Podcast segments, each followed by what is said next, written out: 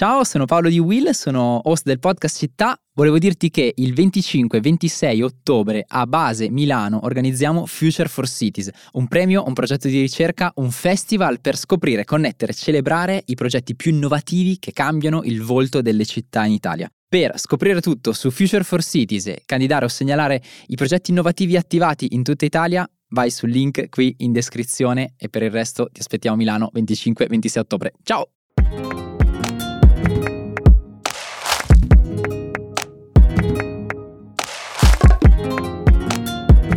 Ciao, sono Ricky, questo è un altro appuntamento di Actually, il podcast di Will che parla del cambiamento che sembra arrivare piano piano e poi travolgerci tutto d'un tratto. Oggi con me non c'è eh, Riccardo Haupt, eh, questa puntata me la faccio in solitaria, ma in realtà sono con una super ospite eh, che in realtà abbiamo rincorso eh, per un pochino, dovevamo fare un, un, podcast insieme qualche mese fa e alla fine l'abbiamo fatto con un suo collega eh, Luca Del Monte. Oggi invece sono con Ersilia Vaudo, che è un'astrofisica con una carriera di più di 30 anni all'interno di, di ESA, si è occupata di strategia, oggi è Chief Diversity Officer eh, dell'Agenzia Spaziale Europea. Sono molto molto felice di averti qui con noi Ersilia. Sono molto contenta anch'io di avercela fatta finalmente.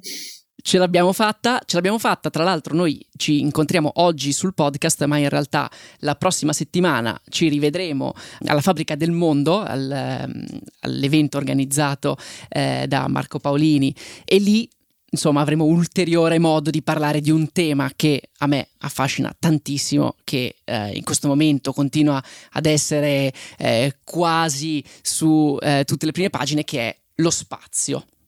la geopolitica dello spazio. Devo dire che è molto bello vedere che lo spazio e le avventure legate allo spazio eh, cominciano ad essere degli ospiti fissi eh, sui giornali eh, e quindi a dimostrare un interesse crescente verso un mondo che, devo dire, eh, sotto mille aspetti non smette di stupirci. Abbiamo eh, visto solo in questi ultimi mesi eh, il lancio per esempio verso la Luna dopo 47 anni di assenza da parte eh, della Russia del, eh, di Luna 25 che questa volta andrà non tanto per eh, portare indietro come era stato fatto nel 76 dei campioni lunari quanto appunto per testare nuove tecnologie, magari anche diciamo, in vista di un futuro ritorno per, per restarci più a lungo, eh, magari in cooperazione con la Cina. Abbiamo a fine di questo mese la sonda invece indiana Chandrayaan che eh, dovrebbe atterrare anche lì sulla Luna. Si comincia ad andare eh, ci si potrebbe chiedere ma perché si torna sulla Luna? In realtà eh, diciamo, le missioni Apollo eh, sono delle missioni che ci hanno fornito comunque una,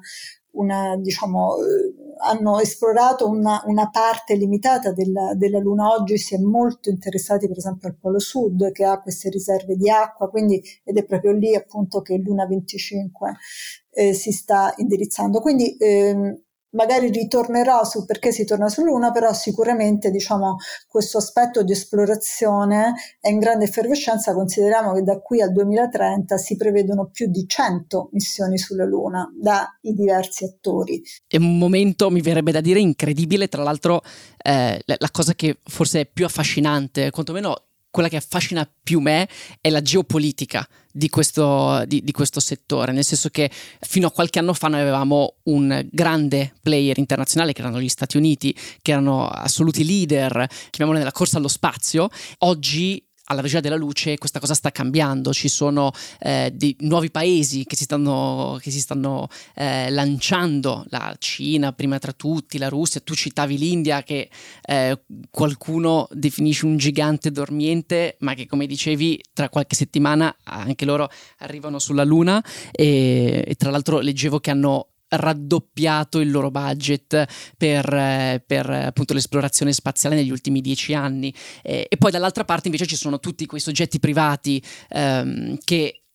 hanno un pochino forse anche cambiato il, la, la faccia di questo settore, un pochino secondo me hanno cambiato la narrazione del settore, ma poi hanno cambiato anche il modo in cui poi effettivamente la corsa allo spazio avviene. Quello che però eh, in, questa, in, questa, riflessione non c'è stata è l'Europa. L'Europa dov'è? Allora, innanzitutto fammi ricostituire un attimo il contesto. Sicuramente negli ultimi dieci anni c'è stata una rivoluzione, in un certo senso, eh, un, un, arricchimento di attori eh, nel, appunto nel, nell'impresa spaziale, sia istituzionali, sempre più paesi. Per esempio, tu hai citato Cina e India, ma gli Emirati sono, sono molto attivi. Abbiamo visto solo qualche anno fa eh, l'arrivo della sonda Hope su, diciamo, eh, in direzione di Marte, la prima missione interplanetaria, ma sono molto attivi anche rispetto al volo umano. Quindi sempre più paesi eh, che hanno comunque un'attività spaziale, stiamo parlando diciamo ormai dal punto di vista istituzionale di quasi centinaia di paesi, inclusa l'Africa, e eh, allo stesso tempo appunto l'arrivo dei privati. L'arrivo dei privati che ha certamente cambiato un po' così la dinamica, ha cambiato la dinamica per varie ragioni, innanzitutto perché eh, in qualche modo sono entrate dentro anche eh, nuove, nuovi modi di fare le cose, anche nuove tecnologie, si abbassa il costo di andare nello spazio, tecnologie riutilizzabili che in qualche modo appunto eh, cambiano l'accessibilità allo spazio e questo ovviamente appunto implica questo movimento di cui parlavi tu, no? sempre più attori. Ci tengo a dire che la questione dei privati è una questione che eh, caratterizza molto gli Stati Uniti o comunque è cominciata negli Stati Uniti eh, un po' sotto, eh, sotto Obama, mm, quindi adesso mi, mi, avventuro in questa linea, ma secondo me è importante un po' chiarire da dove viene questo fenomeno, eh, questo fenomeno Elon Musk, chiamiamolo così mentre con, ancora con Bush, questi erano gli anni in cui ero io negli Stati Uniti all'ufficio dell'ESA, nelle relazioni con la NASA, sono stati anni molto particolari, c'era stato l'incidente eh, dello shuttle Columbia e quindi gli Stati Uniti si interrogavano insieme alla comunità internazionale, tra cui l'Europa, del perché andare in fondo andare nello spazio, eh, fare volo umano mettendo a rischio anche appunto vite. Eh, e eh, la conclusione a quei tempi fu importante avere una destinazione, Bush eh, in qualche modo eh, definì la Luna come una delle destinazioni prioritarie. Arriva poi Obama, adesso semplifico ovviamente, arriva poi Obama, quindi un po' a ridosso della crisi finanziaria, della crisi economica del 2008 e l'economia eh, torna al centro in un certo senso e, e ci fu questa legislazione bipartisan del 2010 in cui si cambiava proprio il ruolo eh, della NASA. La NASA non era più un customer e quindi in qualche modo possedeva lo shuttle, definiva, c'era ovviamente c'era l'industria che lo sviluppava, però aveva il suo proprio veicolo, ma diventa un cliente e quindi un cliente che compra dei voli come si possono comprare da eh, da Uber per, per, muoversi. Quindi questa trasformazione da customer a cliente e l'obbligo legislativo di andare verso i privati, cioè la sfera economica si allarga ad includere la Luna, ad includere i privati. Eh, questo cambiamento di paradigma ha creato ovviamente un ecosistema che negli altri paesi eh, appunto non ha avuto modo di crearsi con, sotto la stessa forma, ma che, che appunto in qualche modo eh, vediamo anche eh, grazie alla spinta della space economy essere una, una motivazione anche per l'Europa. Quindi Torniamo all'Europa. Torniamo all'Europa. Poi in realtà eh, mi hai, mi hai, stimolato un pochino di domande perché è mega interessante anche la narrazione, la spiegazione che ogni eh, amministrazione fa del perché ci ritroviamo a, ad, andare, ad, andare, nello spazio eh, e, e, questo cambia rispetto al contesto nel quale, nel quale si è inseriti. Però torniamo, torniamo all'Europa, poi magari torniamo su, su questo aspetto che è sicuramente molto interessante. Allora, torniamo all'Europa. Eh, L'Europa è, eh, è, il terzo paese, la terza potenza spaziale eh, e comunque in una posizione di leadership che eh, appunto non si vive di rendita in queste cose, ma che, che richiede anche un impegno, un impegno, attivo. Devo dire che eh, siamo certamente eh, secondi a nessuno, quindi leader mondiali in una serie di settori. Questi settori eh, sono l'osservazione della Terra, devo, il sistema Copernicus eh, della, della, Commissione europea in, in partnership con l'ESA è il, il, sistema di osservazione della Terra più ambizioso, il più grande produttore di dati di osservazione della Terra,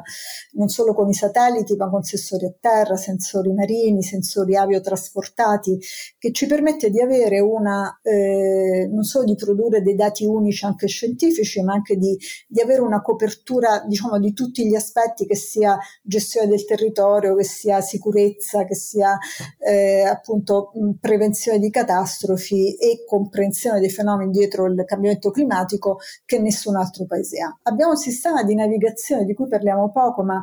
nostro, l'equivalente eh, europeo del GPS, quindi il sistema Galileo, eh, anche lì insomma con, con della Commissione europea, con l'ESA, è eh, permette di avere un'accuratezza che il GPS non ha, nessun altro sistema di navigazione ha, il che ha anche questo una ricaduta anche in termini di benefici enorme. E poi appunto c'è la scienza, mm, l'Europa con le sue missioni scientifiche, abbiamo visto recentemente e quest'anno il lancio di due meravigliose missioni, se vuoi che parlo di questo posso stare due ore, cioè eh, le missioni alle lune d'acqua di Giove dove ci sono le condizioni per un giorno il fiorire della vita, chissà. Con Will siamo stati, siamo stati a, proprio al lancio, es- siamo stati proprio al lancio eh, in quei giorni con Silvia Boccardi, c'è un bellissimo video eh, de- de- della sua emozione quando vede, vede, partire le due sonde. Sì, sì, missione meravigliosa, il fatto di avere delle lune d'acqua orbitanti già di per sé è magico e poi l'idea che ci siano un'attività idrotermica, un cuore metallico come era nell'oceano, in qualche modo le condizioni che c'erano nell'oceano quando è nata la vita è spettacolare, quindi aspettiamo ancora 6-7 anni e ne sapremo di più. C'è stato il lancio della missione Euclide, straordinaria, e questo grande mistero del, de, de, dell'energia oscura, della materia oscura, tutto quello che vediamo nell'universo e che emette luce è solo il 5% di quello che c'è, c'è un 95% di ignoto schiacciante di Euclide anche ci aiuterà a comprendere di più. Quindi siamo leader in moltissimi settori, anche appunto nel volo umano dove tornerò tra poco, c'è un elemento di crisi in questo momento legato alla situazione dei lanciatori europei perché appunto con ehm, la conclusione della, eh, della, cooperazione con la Russia e quindi in qualche modo la mancata possibilità di usare Soyuz da Kourou come era stato diciamo eh, per, per, lungo tempo, il, ehm, l'attesa del ritorno eh, di Vega C, quindi della, di Vega C che possa diventare funzionale così come ehm, il, lancio nel 2024 di Ariane 6, un lancio che aspettiamo da un certo tempo, ma che comunque diciamo, sarà un, un momento di grande rottura col passato perché sarà un lanciatore molto potente, molto efficiente anche in termini di costi, che in qualche modo riuscirà a coprire eh, tutte le esigenze istituzionali europee, il fatto di non avere un lanciatore è chiaro, in questo momento europeo è chiaro che è un punto di debolezza, ma come dice il nostro direttore generale, eh, se le crisi sono un momento eh, complicato, eh, sarebbe un peccato perdere le occasioni della crisi per riflettere e, e in qualche modo rilanciare. Quindi questa è la situazione in cui ci troviamo oggi, eh, nel, nell'essere comunque pronti a rilanciare e soprattutto diciamo anche eh, essere più attivi, quello che l'ESA vuole fare, anche essere più attivi in altri campi come microlanciatori e le tecnologie riutilizzabili che potrebbero appunto essere eh, in qualche modo eh, parte della prossima, della prossima squadra di lanciatori europei. Quindi non stiamo perdendo la, la, questa, questa, corsa allo spazio, ci stiamo specializzando, mi sembra di capire, alcuni, su alcuni ambiti eh, sui, quali, sui, quali, eccelliamo, eh, che poi è la, cosa, è la cosa secondo me molto interessante perché la prima volta che siamo andati quantomeno sulla Luna, diciamo così, era per dimostrare uh, una superiorità uh, rispetto a, a, semplicemente agli altri paesi, una forza rispetto agli altri paesi. Oggi è, è, molto diverso, oggi le sfide che tu raccontavi, che stiamo cercando di affrontare andando nello spazio, sono molto più ampie, riguardano molto, eh, molto anche la nostra vita di tutti i giorni. Facevi l'esempio dei, del, del, del, GPS che mi ha colpito molto. È cambiato, è cambiato tutto e sta continuando a cambiare. Allora, ci, mm, diciamo, eh, eccelliamo, siamo leader in tanti settori, ma in realtà appunto siamo siamo, un'organizzazione dinamica che guarda avanti e eh, è stato lanciato un nuovo, in qualche modo, così, un, un nuovo slancio su cui si discuterà a fine di quest'anno e ci tengo a dirlo perché in realtà è una grande novità è, è quello che si chiama Revolution Space e cioè eh, una, eh, una, chiamata al, all'Europa, agli Stati membri del, dell'Agenzia Spaziale Europea a sviluppare anche la possibilità di avere il proprio modo di portare astronauti nello spazio. Noi fino ad oggi, per scelte politiche anche molto diciamo, ponderate, fatte negli anni 90, non eh, diciamo, abbiamo potuto portare gli astronauti europei nello spazio fondamentalmente usando appunto la, la, lo shuttle prima eh, o i Soyuz russi poi nell'ultimo periodo fondamentalmente i Soyuz, adesso in questa, nuova, eh, in questa nuova dinamica di esplorazione in cui si torna sulla Luna anche per restarci, anche per imparare a vivere in un ambiente diverso dal nostro e per poi un giorno puntare ancora più lontano, eh, l'Europa, in qualche modo per restare anche leader e sedersi al tavolo dei grandi, eh, ha l'ambizione, quindi mette sul tavolo, l'ESA mette sul tavolo l'ambizione di sviluppare un proprio eh, mezzo per andare, eh, per portare i propri astronauti, il che implicherebbe tutta una nuova, appunto, tutto un fiorire, una ricchezza anche di, di, di nuove attività eh, che avranno appunto la, la, la parte eh, rispetto alla stazione spaziale, poi ci sarà la Luna, poi si può andare oltre,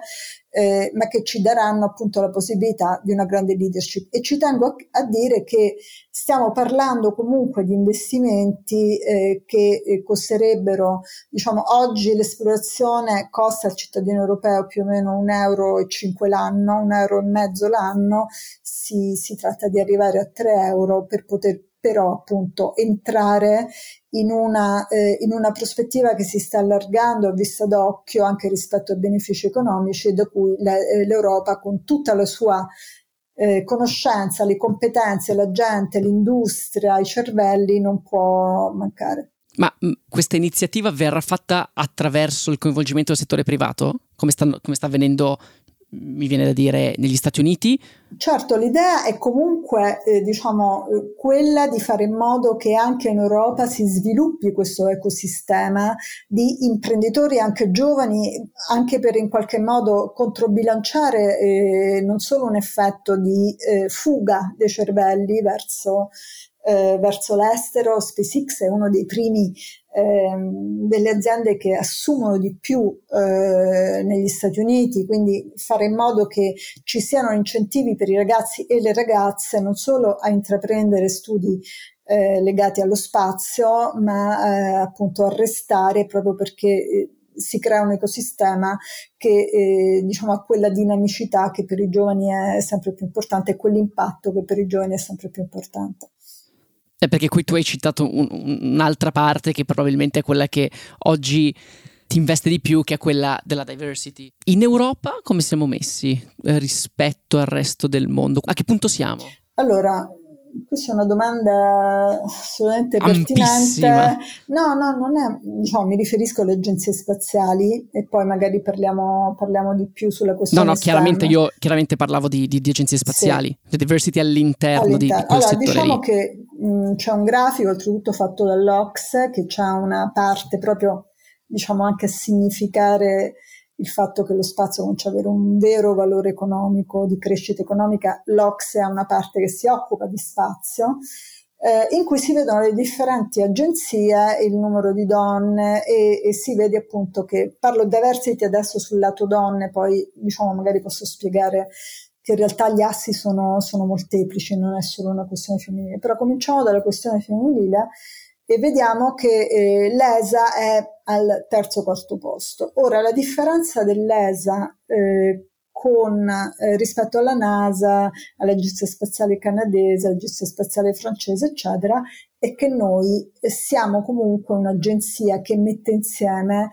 i talenti di 22 Stati membri. Quindi noi da un lato già conosciamo la ricchezza e la magia eh, della diversità, cioè competenze, punti di vista, culture di eh, persone che vengono da 22 paesi che riescono mettendosi insieme a fare cose che nessun paese da solo potrebbe fare, come atterrare su una cometa dalla superficie soffice come la schiuma di un cappuccino a 500 milioni di chilometri da qui. Manca la parte donne, appunto, una, è una parte diciamo più complessa per due motivi. Uno è perché in Europa eh, comunque c'è un numero stagnante di ragazzi che scelgono le materie STEM, scienza, tecnologia, ingegneria e matematica, e c'è molta poca diversità. Eh, parliamo soprattutto nelle materie più vicine allo spazio, quindi ingegneria, matematica, fisica, non andiamo oltre il 24-25%. In più L'ESA ha una particolarità, non so se tu ne sei, ne avete già parlato, ma ha la particolarità di quello che si chiama il ritorno geografico, che fa dell'ESA un'agenzia unica al mondo, e cioè per ogni euro che un paese dell'ESA investe, l'ESA deve restituire all'industria di quel paese, diciamo, circa l'80%. Quindi non è una tassa, che viene data all'ESA. È un, è un modo perché l'ESA nasce per sviluppare il settore spaziale europeo. Era il meccanismo più forte per fare in modo che si sviluppasse il settore spaziale europeo. Sono sicura che tu ti sei domandato ma come mai i paesi dell'ESA sono solo 22 e non sono per esempio 27 come nell'Unione Europea o di più? Proprio per questo meccanismo, perché per far parte dell'ESA devi avere un'industria spaziale di eccellenza e quindi ci vuole tempo per averla e non tutti i paesi l'hanno. Quindi questo per spiegare che è un sistema diciamo che ha funzionato molto bene e che in qualche modo deve anche avere un suo riscontro rispetto al, al personale, allo staff, alla, alla, forza lavoro. Ed oggi eh, quindi essere veramente internazionali non è facile. Noi oggi abbiamo che le domande per entrare all'ESA eh, sono in grandissima maggioranza, eh, vengono da tre paesi, Francia, Italia e Spagna, con l'Italia numero uno. Ok. E quindi riuscire ad essere attrattivi eh, è molto importante. La stessa, la stessa, percentuale si riflette anche nelle domande da parte delle ragazze e delle donne ad entrare all'ESA, quindi è chiaro che potremo avere dei risultati straordinari se se assumessimo sempre solo le due nazionalità, ma invece è molto importante curare la diversità a molto più eh, grande spettro e quindi tener conto che la nostra natura internazionale si deve, deve, diciamo, deve quadrare il cerchio anche con altri aspetti legati alla diversità. Quindi sì, le ragazze italiane sono le più interessate all'Agenzia Spaziale Europea e penso che questo sia dovuto in genere appunto l'interesse per lo spazio in Italia eh, è un interesse vivo, forte, grazie anche ai politecnici, alle università e a una tradizione spaziale che insomma voglio dire ci vede eccellere da decine e decine e decine di anni. Poi secondo me c'è, c'è un fattore, eh, adesso tu mi dirai se se è vero o no, cioè che noi abbiamo avuto eh, continuiamo ad avere eh, una grande comunicatrice di questo mondo eh, che è Samantha Cristoforetti. Eh, io penso che, il suo, che ci sia stato un impatto da questo punto di vista perché eh, lei è stata la comandante della Stazione Spaziale Internazionale questo immagino abbia avuto. Po- immagino che, che, che, questo tipo di modello possa avere qualche tipo di impatto poi verso, verso il sogno eh, di, di, diventare, di diventare astronauti, no? Sì, eh, diciamo che è interessante eh, innanzitutto sempre globalmente, prendiamo e poi zoomiamo su, sul, sull'Europa e sull'Italia. In realtà la terza persona ad andare nello spazio fu Valentina Tereskova nel 1963, da sola col suo Vostok, eh, in qualche modo la prima comandante eh, ed è incredibile pensare che comunque da allora, quindi stiamo parlando di, di 60 anni, eh, ci sono stati più o meno nello spazio, diciamo, 600 persone, diamo ordini di grandezza, e di queste solo il 12, adesso immagino un po' di più, diciamo il 14% sono state donne, considerando appunto che le donne erano presenti già dall'inizio.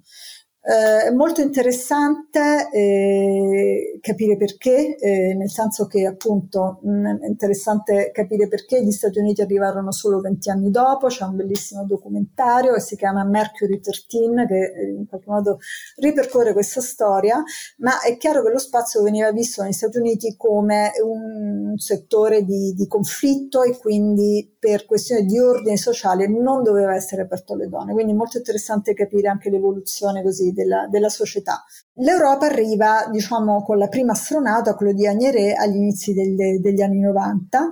eh, e da allora effettivamente eh, sono state le du- due le europee in orbita, tra cui eh, Samantha Cristoforetti. Samantha Cristoforetti è un personaggio straordinario nella sua anche non solo nella sua professionalità, ma anche nella sua generosità e attenzione verso, verso i bambini e le bambine. E, eh, e ha sicuramente diciamo, segnato eh, quello che eh, in qualche modo diciamo, nell'immaginario eh, veniva appunto considerato un, un, mondo, un mondo difficile, lontano, inaccessibile, con pochissime donne,